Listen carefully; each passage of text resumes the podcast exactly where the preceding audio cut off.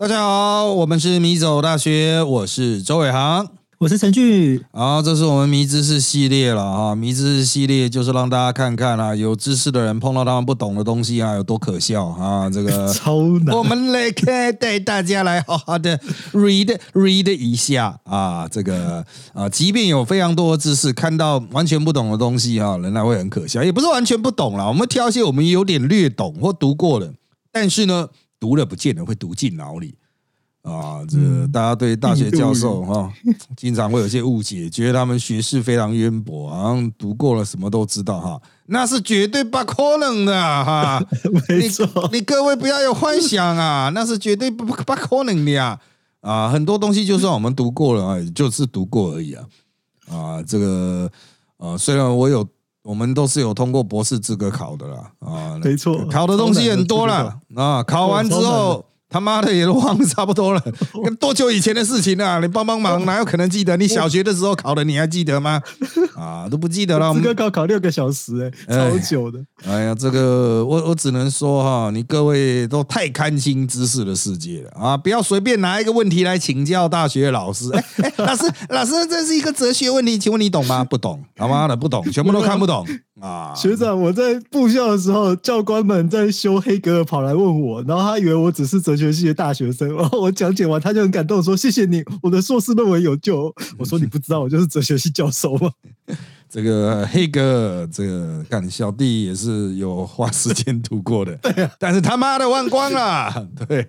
啊，你现在叫我不翻书直接讲干，那是不可能的呀。啊，那太难了。有书我们还可以按图索骥了啊，就是嗯嗯，这个大概是讲什么？嗯，下一句嗯，大概是讲什么？哎，我的回忆慢慢有点起来，但不代表是对的啊。啊，我们只是读过很久很久很久很久很久很久很久很久很久很久以前读过了啊。就像有时候人家会拿一些什么西洋哲学比较现代的发展，不同流派发展来问我们这种比较。呃，我我不是古典啊，我也是做现代哲学的。可是我们是做，我是做现代哲学复兴的啦。我也是不懂啊。我上次读的时候，说总统搞不好还是李登辉，你看，我 所以他说那个，就鼎元和文祥学长在给大学生出的作业，他们跑来问我，我回答以后还是觉得我也不懂啊。你们到底想要问什么啊？你是说他们两个人给大学部的报告题目？对对对对，然后大学生会来问我说要怎么做，然后我认真做完以后还是被否定，我就觉得可恶，我我默默啊，他们到底出多难？他们教什么啊？他们人生哲学跟知识论吧。如果知识论是可能很难啊，那人生哲学出这么难干嘛？人生出了问题啊？人生出了问题吗？出这么难？呃，当然了，他们他们改的时候应该会降低标准了。啊，就是我们这个就是教书人，就是自我要求的程度，可能跟啊一般大学生自我要求的程度，当然还是有落差啊。不过，嗯，我现在出题目，我都倾向不要出太难的给同学。对，哦，就是我刚才也在出期中考题，对，目标就是简单。对，就我我会就是比较少知识性啊。啊，就是会比较围绕他自己的人生去开展了啊，就是因为毕竟我后来教都人生哲学，我最后教的都是人生哲学啊，所以我就比较没有没有知识性。什么知识性呢？就是你需要懂一个概念，然后能够把它讲清楚，这叫知识性啊啊。那我讲的比较简单的就是说，哎，你大概有个感觉，可以去表述出来一套道理啊。这个就是我比较想要去训练一般人，因为。对绝大多数的人来说，哲学概念哈，你要讲到正确这件，就是考卷可以改到的那种正确这件事情哦，很难呢。大学教授会在那种口试的时候打起来，我跟你讲啊。啊，这个是不是啊？你讲的不对了，亚里士多德不是这样讲啊。另外一个，你懂个屁啊！啊，没有，他们不会这样骂。啊，你的理解跟我不一样，真的会这样骂。因为我是哲学文化编辑，他们在审查意见的时候，真的吵超凶的，超好笑。审查意见的确会这个样子啊。对啊，就是说这个家伙完全不懂啊。啊，这个可以爆料的八卦很多，不过等对等大家死掉 再再讲会好一点。可以了，因为这学期这学期最后一学期，所以我也 safe 了。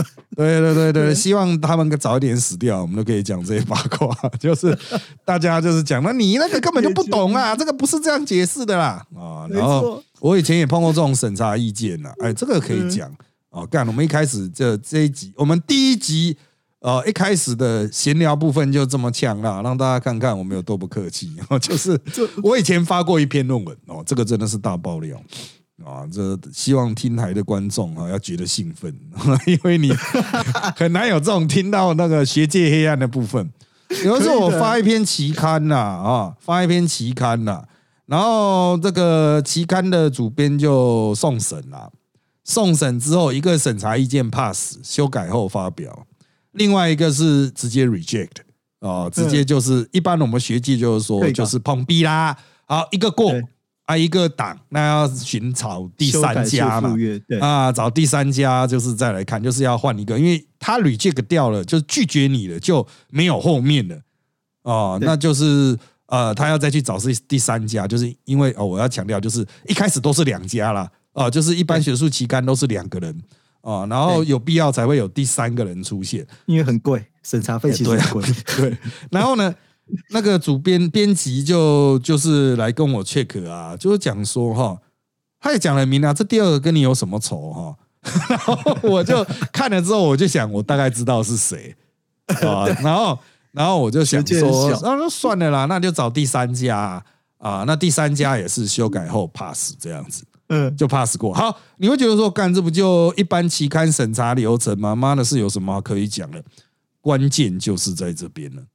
因为后来我去申请大学的教职啊，我去申请大学教职，然后呢，啊，我一样就送了嘛，就是这个我的所有的呃，这翻成中文叫什么学，就是我的所有的著作。那个叫什么？近近五年的学术著作啊，近五年学术著作表了，应该是这样子。然后我就当然会把 我觉得好熟 期刊列上去，我就把我的这一篇期刊列上去。虽然它还没有发，还没有 publish 啊，就是还没有出刊，但是已经审查过了，我就把它放上去。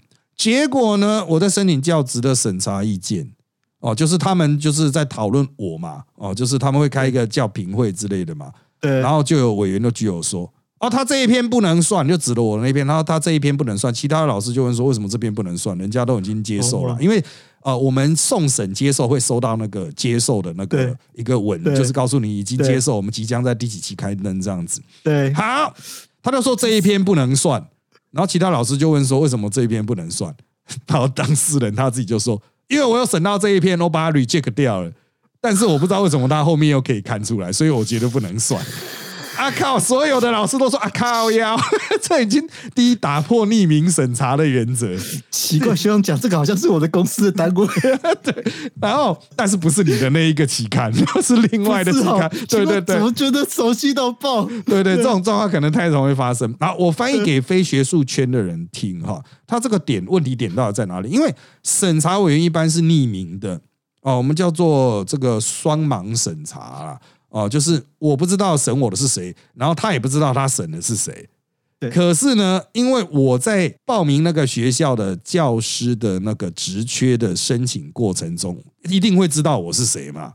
那他是那个审查委员，大家也都知道他是谁嘛。在那样子的状况下，他居然自己承认，第一，他承认他就是挡我那一篇文章的审查委员，这已经有点违反学术道德了。另外一点就是在于说。干我的那一篇就已经是被人家接受了，就是因为有两个老师就是同意接受嘛，哦，有两个老师就是同意接受，就另外两个审查委员，我真的不知道是谁哦，哦，他们已经同意接受了嘛？那你你反对到底跟这篇论文成不成立有什么关系啊？哦，就是当事人还在接受，哦，这篇不能算了，这篇要把它划掉了，因为我觉得这一篇水准不到了，哦，这个不能算。有这种事吗？人家期刊都已经给我 accept 的那个接受的那一个公文了，那应该算公文吧？但我觉得真的太夸张，现场老师也都傻眼了哦，就是斗争可以搞到这样啊！当然最后面哈，我这个那个学校后面没有通过，并不是因为这个的原因哦，单纯就是投票的时候票数没有达到三分之二。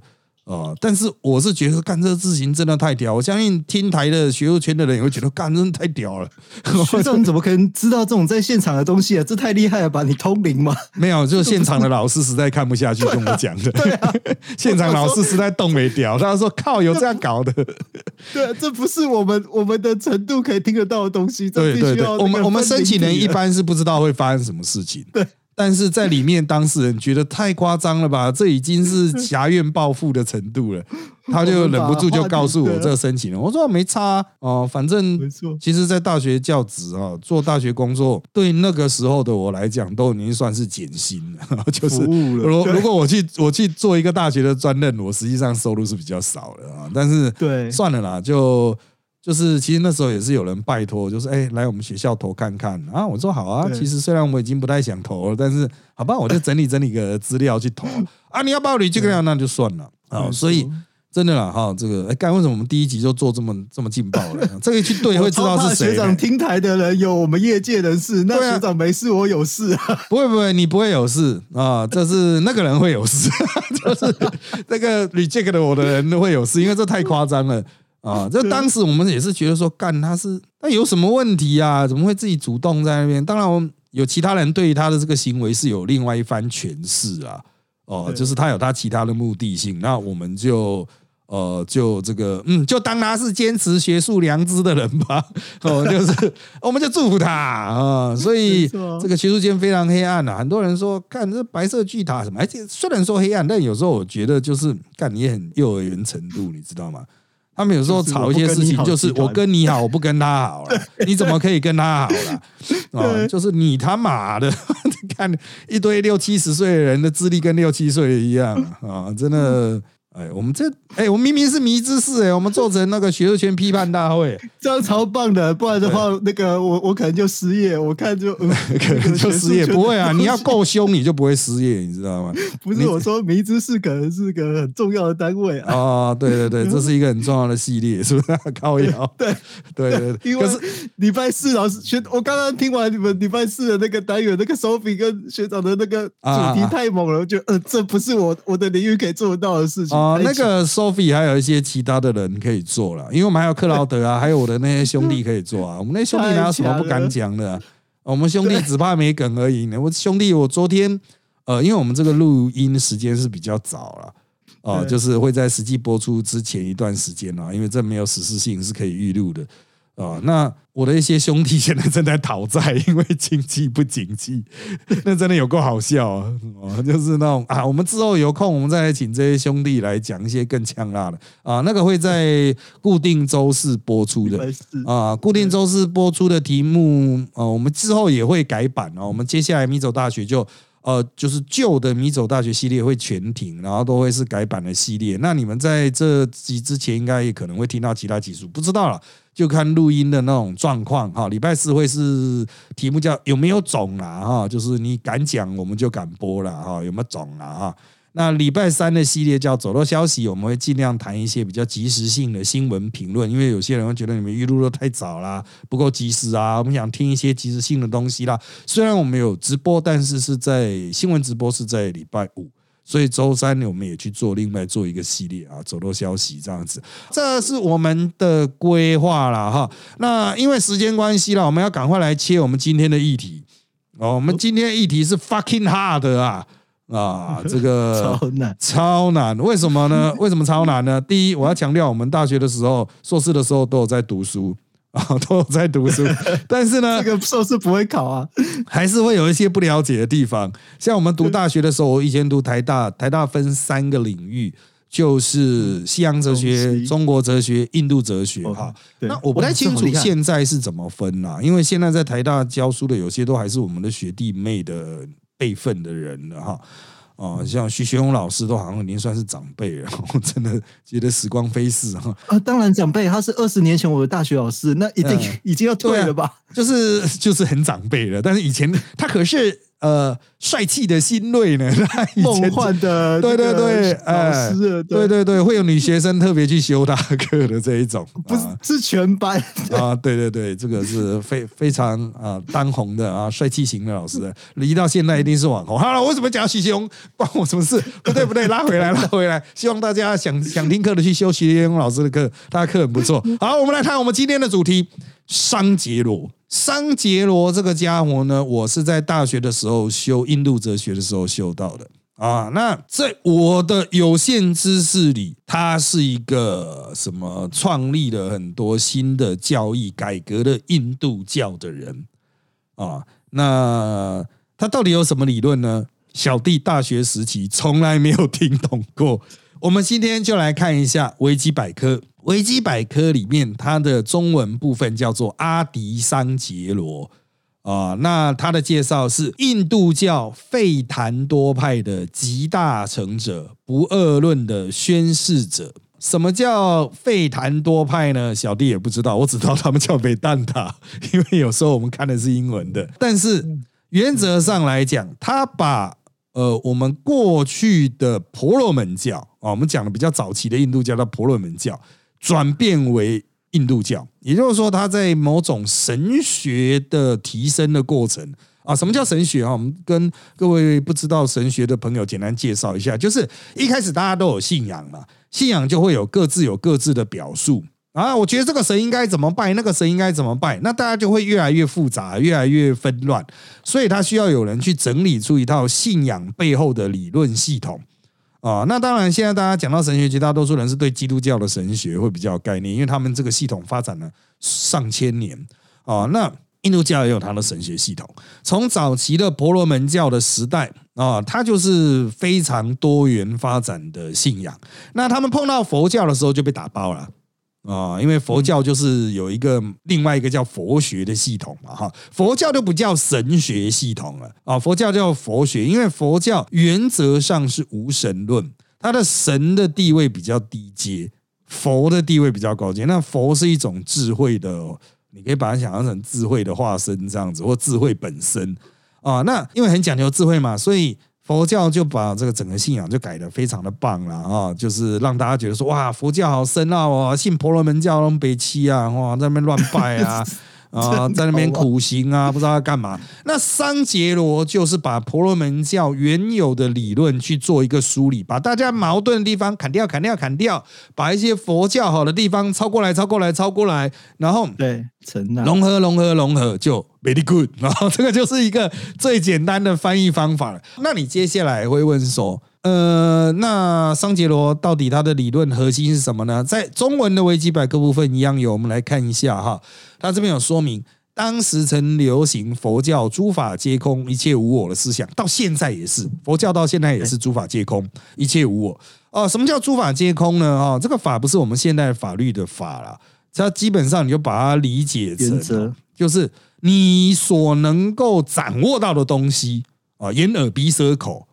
啊，眼耳鼻舌身意能够掌握到的东西，那种对象啊，都是所谓的法啊。那它空的意思不是说是直接就是虚无了，是会坏灭的。哦，比如说你看到一个美女会老会死，吃到好吃的东西会消逝，你脑子里面有什么想法、有什么意念、有什么欲望，它都会在一定的时间空间之下会坏灭掉。到最后面就是你会发现它没有永恒性。哦，没有永恒性。那当然，这个理论推演到极致的话，他认为就是能够真正在宇宙中存在下来，甚至打破宇宙的，就是智慧、思考、理性这一类型的东西。你掌握这一个，你就不会痛了啊！哦，你就超越了啊！但是实际上到底怎么掌握呢？办不到，就是正常人类办不到了。啊，你要有一番修为，后来这个就会有很多不同的分支出来，有很多不同的方便法门出来，有的就请常念南无阿弥陀佛啊，哦，有的就是顿悟啊、见悟啊，哦，有很多方法去掌握这个智慧，那都是后来的。桑杰罗的时代，他出来之后，他讲说这个不行，我们要回归原始的婆罗门的信仰，就是回归梵。这个概念，饭就是世界的本源，世间万物都是依靠饭产生的，而饭不依赖其他事物，饭是绝对的永恒的意思啊，它没有任何差别属性，超越主客观，超越时空因果，世界是饭制造出来的。如果你常看老高，你可能会比较有概念呐，啊，老高可能也会讲到一些这个，我记得好像是有讲啊，那所谓的解脱就是清正清正。犯与我的同一，就是犯我如一，那他也就排斥佛教对于轮回的见解，认为佛教教育中没有真正轮回主体。看到这边，你一定会很有兴趣，就是他妈这个犯到底是什么？这个就是我们今天要讨论的第一个议题：犯到底是什么？我们点他的这个危机的连接，点到中文的犯哈，他是说。这个是来自于祭祀仪式所得到的神秘力量之宇宙的超越本体终极实在。但我们看到这个，就我们哲学系受西方哲学训练的，但这应该就是 logos 吧？应该是吗？我我以为是，我以为是亚里士多德的 on 哎，就是那个大纯有那个 being。可是亚里士多德的那个 on 是不是抄了印度那一边的？没有没有没有没有，亚里士多德早多了。亚里士多德早多了，没有啊？可是亚里士多德之前不是有那个是抄印度的吗？没有没有，欧几里的。呃，亚里士多德的纯有的概念，它它是从 idea 这个字根去转换的，它的这个是从希腊的语词的那个系词，好像没有去跟摩尼教什么的有关系，是到后面在斯多葛学派的时候才会用，后面才会跟摩尼教，因为后摩尼教是对对对后面才才跑到他的地中海的这一个去，对，可能亚里士多还没到过印度那边吧，嗯，可是他又讲那个。on 哦，我跟我可以很肯定告诉你，老高一定会跟他说，跟印度教有关，因为跟印度教？是这样 一样，又看过一样啊，对，因为他的饭呢是 Brahman 嘛，啊，Brahman 就是他的发音是不太一样的。啊，这个饭。啊，那可是它这个定义哦，超越本体终极实在又一啦啊，就是宇宙的那个一，然后它又能够产生出力量，然后它又是运作的规则本身。嗯，这个到底要怎么样去理解才对？因为对我们哲学系的老师来说，我们所想到的跟各位一般人所想到的会不太一样啊，因为我们有受过相关训练，就像那个亚里士多德的。啊，这个我们来自希腊这一支的理论，还有来自印度这一支的理论，有还有来自中国的道，哦，就来自中国的道啊，道的观念啊，中国还有那个太医生水，以后我们再去探讨一下吧。啊，那个挖出来的竹简呢，太医生水。呃，那这类型的概念对一般人来说你是很不好理解，但总而言之，就是这些被我们视为早期的哲学思想，他都认为我们这所有的多元的世界，其实它都可以归回归到一个单一的起源，然后从这个单一的起源支持这整个一切其他东西的存在。你可以把它当做是衍，所有东西都从那边衍生生出来的。啊，所以在他们的神话里面，就会一直有这个泛生出什么，泛生出什么啊，就是这个一种最原初起源的概念。可是呢，哦，如果把它进一步推论的话，那所谓的修行嘛，像他有讲到泛我合一啊，啊，就是我的修行就是要修回去你那一边，要回去泛啊，就是这样才可以让自己变得更强大、更有智慧，这样子。啊，那这个我是觉得说，其实它到底跟佛教有什么差别啊？因为以我有限的认知哈，呃，他妈的，好像真的差别不大，就是，所以他才会被说是用印度印度，然后完全都是用陈纳的佛教，对对对对，他就说是用陈纳的嘛，所以他这边在原来桑杰罗的这个争论的部分啊，就有学者认为桑杰罗几乎是唯识中陈纳的思想。称桑杰罗是以这个伟大遮面的这个假面的佛教徒。啊，而且他的翻译者竟然就是唐唐三藏玄奘，我觉得好酷哦。嗯，对啊，对啊，这个玄奘就是那一个啊，那个那个那个，对啊，那他也算是唯识的吧？啊，玄奘，对，所以这个就是超唯识的。啊，那维氏，哎，男的又来了，干他妈的，真的真的是，哦，这个很多人说，哎呀，哎呦，维氏，哎有啊有啊，很多老师都在写维氏啊，哈，还有人，因为我是有做现象学嘛，很多老师就说，怎么啊，维氏维氏跟现象学很像，干我看不懂，我看不懂维氏，虽然我略懂现象学，but 看不懂 啊，but 维氏到底是什么？我们来看一下这个，呃，维氏是现象学。呃，维氏哈，它有唯识宗、法相宗，但是呢，呃，我现在看的是这个日文版的，因为中文版的维基好像没有单纯唯识的条目啊。那都都是这个流派的条目，就会偏向流派的介绍了哈。那日文的条目有提到哈，唯识跟西洋哲学的唯心论很像，但是我看了之后觉得，嗯，哎。就只有最基础，就是它是一种唯心论啊，就是整个世界实际上都只是我们的事这样子哦，我们的认识、我们的意识这样子。那它会有五感呐啊，最基础的意识啊、就是视觉、听觉、嗅觉、味觉、触觉啊，这个叫前五识啊。那前五识是有，还有第六意识，底下又有莫那识，在最下面还有阿赖耶识哈。这个阿赖耶识哦，因为他实在是太酷了，你知道吗？啊，这个名字啊叫阿赖呀，阿赖呀啊，这个太酷了，我从大学时代就知道他了。可是他到底他妈他到底是啥小？我到他是智力体，诶，就是在他们研究，其实就是我们中那个适应哲学的那个智力体 substance 那个字，我觉得好酷、原来可以这样子去理解。对，就嘿是实体，那你 等一下，为什么我一奇怪的知识增加了？就是我我在研究，因为学长丢印度的时候，我觉得哇，我都被我学生怀疑是印度人，在看印度觉得会被误会了。可是我去研究这些的时候，发现哇，他们讲的东西是就是我平常在做的东西，我觉得好神奇哦。对，你能够解释吗？这什么叫做智力我？等一下，对，从阿赖耶识到智力的那种，智力体。对，怎么过去的呀？这是李开济教授在维氏的论文的时候，他在哲学文化发表的问题。因为我我原本看不懂，我就我就决定氪金模式，嗯把哲学文化的书都买下来。嗯他他在那个引述，他认为说第八是阿赖耶识，他其实是有三名的，阿维达、阿阿莲达跟布兰达。他认为阿赖耶识是译译作为能场我爱职场，然后他认为这些东西是事物背后的一个原因的一个一个实体，就是像我们在实体的定义是不需要被所有那个数词所描述，嗯然后是最后的根基点。所以他的啊阿赖耶识就是去认识他的那个本质，就是我们刚刚那个犯的那个真我，在那个李老师的论述的时候在做的，好所以是生命的主体。对好，我我来解释一下哈，在唯识有八种事啊，有八种事，前面五种视觉、听觉、嗅觉、味觉、触觉，这个很正常，这叫前五式。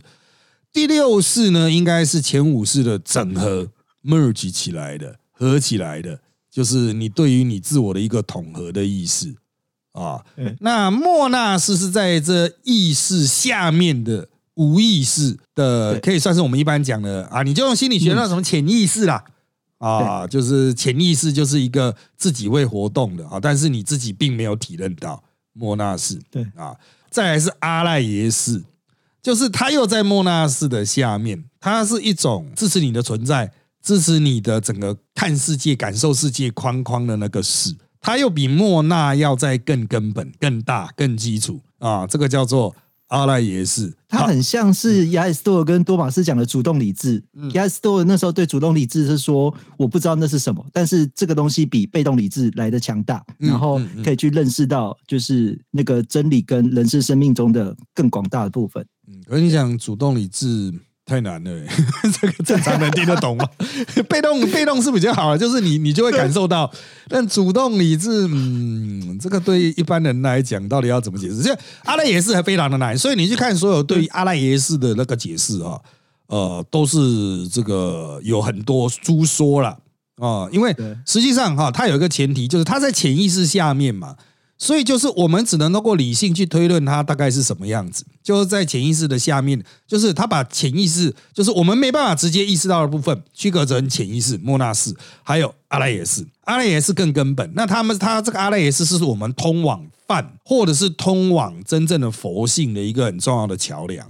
哦，你没有掌握到阿赖耶识，也不能讲掌握，诶，你没有体认到阿赖耶识的话，那你的修炼就不会真正的这个成功吧？应该是这样讲吧？啊，就是它就是一个最根本的东西啦。他这边有提到一切诸唯识中，这是佛教哦。对佛教来说，它是一切诸法所依啊，哈。所以是这个，我们之所以会看到这世间有这么多的变化，虽然你会觉得那是前五世、第六世甚至第七世的影响，但是它这些认识的根本、这些认知的根本，都是阿赖耶识在支持的。哎，可是这我讲到这边越来越像康德的感觉呢。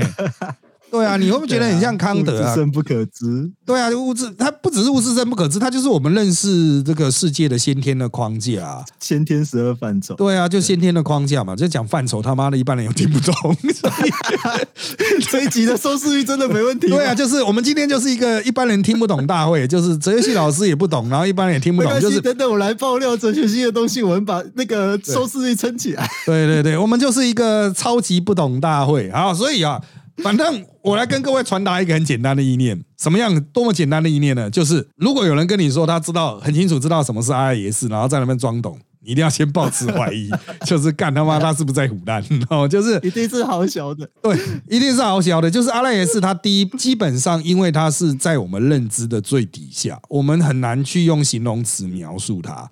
哦，就是你就想让它是，我用比较近代的知识论，也许一般人比较能够理解。像我们刚才讲到康德嘛，康德认为我们看待这个世界是有一个先天一出生之前就拥有的架构了，所以我们会用这种方法去看待世界。呃，如果用很生物学的角度，就是苍蝇看世界的方法。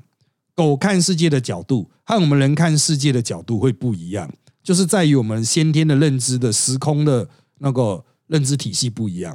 那如果是用这个什么刚刚讲到什么呃前五世，就是耶尔鼻，就是基本的五官嘛。五感那个是我们一般的先天框架，可是阿赖耶识是更退到后面一点，就是说其实还有一个处在最后面的东西，影响我们看待世界的方式。啊，所以我们作为这样子一个人，拥有这样子的阿赖耶识，我们眼中的世界就是这个样子，时空就是这个样子。可是呢，如果有一天你不只是受到阿赖耶识的影响，你可以思考阿赖耶识，你可以掌握阿赖耶识，不得了了，神奇的大门就打开了。啊、你就能够接触到以那个桑杰罗的角度，你就能够接触到饭。饭。跟饭合在一起，或者是就佛教的角度啊，你就看破了。哦、也许就可以从这边通往所谓的这个涅槃的境界，也许，他是用涅槃去做阿赖耶识的那个转世，大圆镜智。呃，对，就是就是这样去的，就这样去的，就就去了啊。然后，所以这个阿赖耶识就是一个，就是他现在你还在受他影响，但是有一天你能够反过来啊，这个掌握它的话，不得了，你就起飞了啊。这虽然不能发大财，但是你就起飞，会飞到哪里不知道哦。哦，因为印度教也就是像这个桑杰罗是印度印度教嘛，印度教会有他们的非法，你跟饭合一啦，啊、跟饭合一或回到饭会变得怎么样，请你自己去参考老高，他应该讲的比较多啊、就是也许会变得奇怪，搞不好你会变得是人生像头，我不知道啦，就是哦、也许突然有什么新主题，对啊，什么有也许会有什么样奇奇怪怪的体验，I don't know 啊，但是就是祝福大家哈，能够早日往生西方极乐 啊！因为时间关系啊，我们今天的这个不懂对上不懂，还到最后产生出无限多的不懂，我们就停留在这个莫名其妙的这个阿赖耶识了哈。那当然有慧根的人，我相信一定可以看出我们的愚蠢。啊、不过 是因为时间关系啦，呃，我们已经超时了，这集内容就差不多到这边了。我们之后啊都会去推出这种迷之事啊，就是我们干了看了半天，我们也不懂，跟大家一起分享我们的不懂的不懂中的不懂啊。好，那大家请大家追踪我们迷走大学脸书粉丝团与 YouTube 频道，掌握我们的最新状况，也请在各大 Podcast 平台给我们五星好评，谢谢大家收听，那就在这边跟大家说拜拜。拜拜。